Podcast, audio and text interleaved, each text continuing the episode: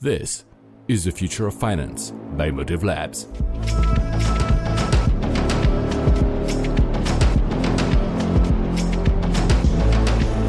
Hello, and welcome again to the Future of Finance, the podcast where we live and breathe the next generation of financial technology.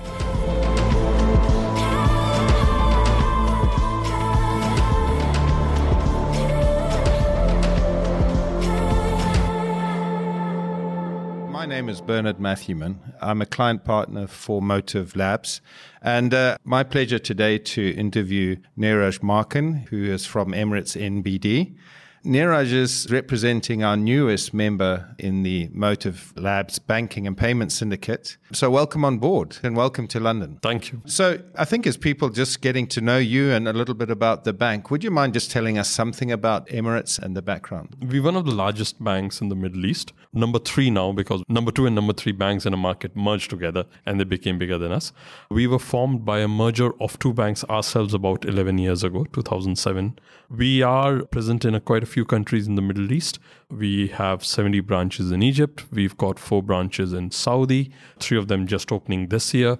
We recently opened our maiden branch in India, and uh, we've got a branch in London, in Singapore, and we've got rep offices around in Beijing, Jakarta. That's quite a footprint, isn't it? And in the banking world of today, it's quite unusual hearing a story of a bank reaching out geographically quite like you are. What's driving the bank to do that? Look, when the bank was formed in 2007 with the merger of two banks, which is Emirates and NBD, His Highness Sheikh Mohammed had a dream that he wanted to create a regional banking champion a la like Emirates, the airline. Mm. And that's what was the idea to kind of go ahead. Unfortunately, we ran into the financial crisis and Dubai's own crisis in 2008 and 2009, which set us back by a few years. But back in 2011, 2012, we again kind of embarked on a process of, okay, let's restart. We started off by acquiring in Egypt. We opened the rep offices in Beijing and Jakarta, and we started looking at much more different markets altogether. So today we have a strategy which we call the MENATSA strategy. We've kind of identified that there are four or five very key markets where we want to be present in, which will make us a true champion. One is Saudi Arabia, that is one of the largest markets in the GCC region. We've got four branches there our target is to kind of go down to about 20 branches in that country and we would be pretty open to kind of buy a bank if we would get an opportunity to. Second is egypt which is again one of the largest markets in terms of population size 85 million people. We bought bnp paribas out there in 2012 2013 we've got about 70 branches out there and we plan to grow there organically. There again our target is to be among the top five private banks there. Other important markets for us are Turkey, that's been identified, and other North African markets. So basically, when I say MENATSA, we say Middle East, North Africa, Turkey, mm. and South Asia. In South Asia, India, obviously, a natural choice. Dubai per se or UAE per se has a huge subcontinent population. I think Indians constitute about 40 to 45% of population of Dubai. It's a very natural market. So we've opened a maiden branch out there. We've had a rep office there for 15 years. And again, in India, our target is that in the next five years, we should have at least five branches. All in all, we're kind of looking to kind of expand. Now, one country which I'll still go ahead and name is Iran. Iran is a country which is right next to us. But of course, due to sanctions and all, we do not have anything to do with it. But if that situation sorts out, I think Iran is one market where we would probably right on your doorstep. Yeah. Yes. These are really sizable markets, and something I know of those emerging markets is the predominance of the mobile phone. You talked about that gap between sort of 2008 and then restarting this mm. initiative in 2012, mm. but the market's changed quite significantly in that time, hasn't it? How do you see the influence of the mobile phone and and digital economy in, in your part of the world? A very strong influence. A very mm. strong. So UAE per se has a very very high penetration of smartphones. Mm. And same goes with Saudi. And to some extent, we've seen the data which is coming out from Egypt also that there is a high penetration of mobile phones, which are converting to smartphones very fast in Egypt also, which are some of the core markets. Coming down to digital. So, digital is something which we identified pretty soon. I think back again in around 2012, 2013, as we came out of the crisis, we realized that we need to be different to kind of grow. And we started investing in digital. I think initially we started from the retail side, the front end, what can we do, you know, kind of coming out with an app and all and everything. But by 2015, we realized that okay that's not going to take us we need to kind of revisit so as part of the strategy you know we had a exco offsite and we decided that look we need to kind of have a holistic approach and we need to kind of take the bank further down. Around 2014 what happened we had a new ceo he came in and he kind of put the mantra for us as digitize or die. Right. Yeah. So that was something which kind of got ingrained in the culture of the organization, Yeah. and we kept on moving. From 2015 onwards, I think we've been making inroads into every aspect of the digitization in a banking. So not only the front end, the back end, analytics, and all and everything. We are today considered one of the most digitally advanced banks in the region. And our mantra is that we don't want to be recognized as the most digitally advanced bank in the region. We want to be known as one of the most digitally advanced banks around the world. And in fact, one of the other things which we set as a goal for ourselves to be recognized as one of the most digitally advanced companies irrespective of industry sector in the Middle East and North Africa region. And we're striving for that. As a result, we are completely overhauling our IT architecture.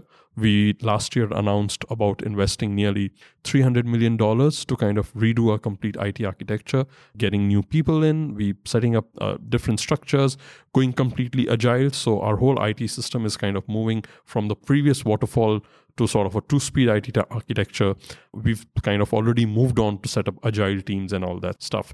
And as part of that process, also, we decided that we need to engage with fintechs more to understand so that best in class talent and best in class opportunities come to us.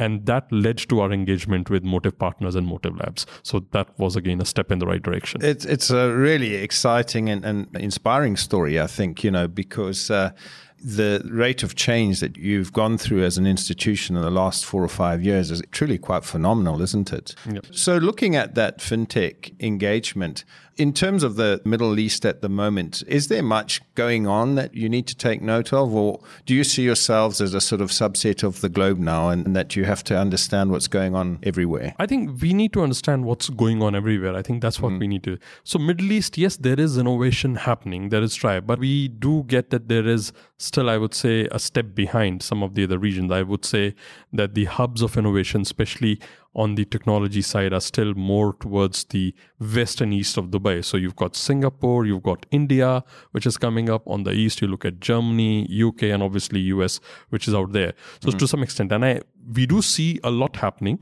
from the Middle East perspective. The good part is that Middle East has lots of young population. Yeah. We have some good education, especially in places like Lebanon, in Egypt, UAE itself has got some good universities coming up, and you've got a lot of young population which is coming up. And from the government perspective, I think it's about having a million new coders out there. That's what they hmm. want. A million new coders. That's what the target is for UAE. And the whole idea is that okay, if we can bring people up from the universities and kind of take them to the tech front, I think Dubai has been very, very advanced, and UAE has been very advanced from a government perspective also. So they have that smart government initiative, Dubai Smart Government.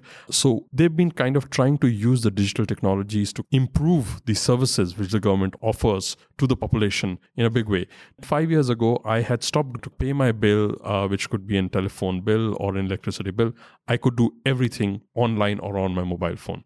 So the government itself has been taking uh, very strong and very large strides to kind of make it. So uh, I think they are at the extreme end of developing smart cities, digital cities, and all. And as you go into these new territories and new countries that you're operating in, how do you find the regulatory environments in each one of these? And, and is there sort of some recalibration going on? Yes, that is actually has been one of the biggest challenge, even within UAE, to kind of get the regulators to agree on doing something.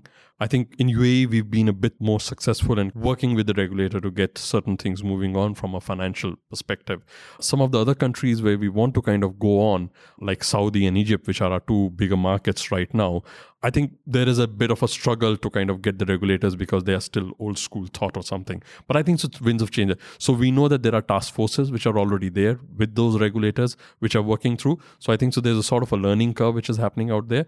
I hope that if not in 12, 18 months, we will see probably more uh, alignment with the global side of what's happening with those regulators also as compared to what's there today. You know, like today in those markets, we lack the sort of foresight we've seen with MAS with Singapore or FCA out here, put in the regulatory sandboxes and all and everything they want to try. I think that sort of steps which are still lacking out there.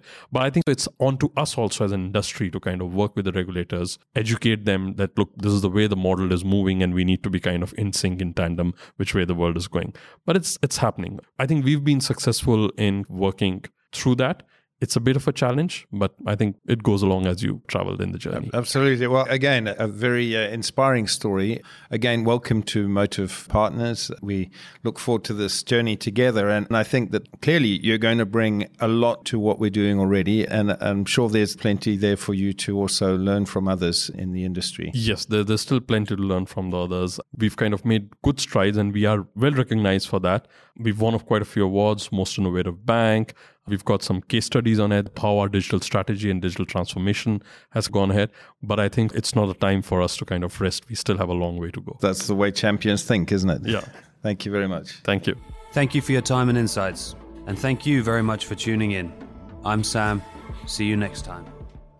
The information contained in this podcast is intended for discussion purposes only. It is not a recommendation, offer, or solicitation for the purchase or sale of a security or any services of Motive Partners. All investing involves risk, and there is no guarantee that past performance will be indicative of future results. The views and opinions expressed in the podcast are as of the date of recording, reflect the views and opinions of the persons expressing them, and do not necessarily represent the views or opinions of Motive Partners. Motive Partners makes no representations or warranties as to the accuracy, reliability, or completeness of any information provided, and undertakes no obligation to update, amend, or clarify the information in the podcast, whether as a result of new information, future events, or otherwise. Any securities, transactions, or holdings discussed may not represent investments made by Motive Partners. It should not be assumed that securities, transactions, or holdings discussed, if any, were or will be profitable, or that the recommendations or decisions made in the future will be similar or will equal the performance of the securities, transactions, or holdings discussed herein. This podcast may contain forward looking statements that are based on beliefs, assumptions, current expectations, estimates, and predictions about the financial industry the economy, motive partners, or motive partners investments. Nothing in the podcast should be construed or relied upon as investment, legal,